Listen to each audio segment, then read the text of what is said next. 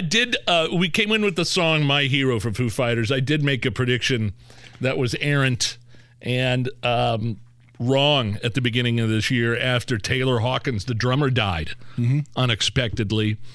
I'm still not quite sure exactly what the cause of death was. I know he had a lot of stuff in his system that probably shouldn't have been there if you if you don't want to die of an O D.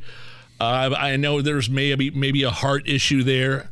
But I thought, oh, wow, that's it, because that's Dave Grohl's buddy, lead singer Dave Grohl, and him and Taylor Hawkins were like this. They were they were brothers. I mean, uh, Taylor Hawkins basically came up with Dave Grohl in creating the Foo Fighters. He wasn't the Foo Fighters' original drummer, uh, but eventually became just a solid part of that band.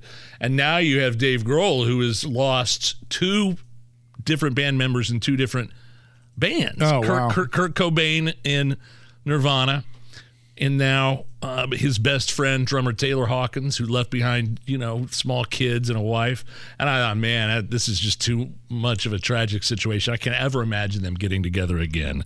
And then when they did the Wembley Hall tribute for Taylor Hawkins, I thought, okay, I was dead wrong about this. Those guys are going to keep rocking. Yeah. Those guys are going to keep at it. And it would be probably an insult to the memory of Taylor Hawkins if they just quit now, at this point. Now, back in your days as a rock and roll D J, Nige, did you ever interview these guys? The Foo Fighters? Can't remember. No, I would have remembered. I had no. Seen him in concert plenty. Never got to meet him in person. Okay. though. Because you've met an awful lot of I have, uh, yeah, uh, yeah, yeah, yeah, musical uh, stars out there. Uh, so the Foo Fighters released a statement basically saying that they're going to continue to make music. They're going to be a different band without drummer Taylor Hawkins. Of course, he'll always be with them in spirit. It's a Hammer and Nigel show.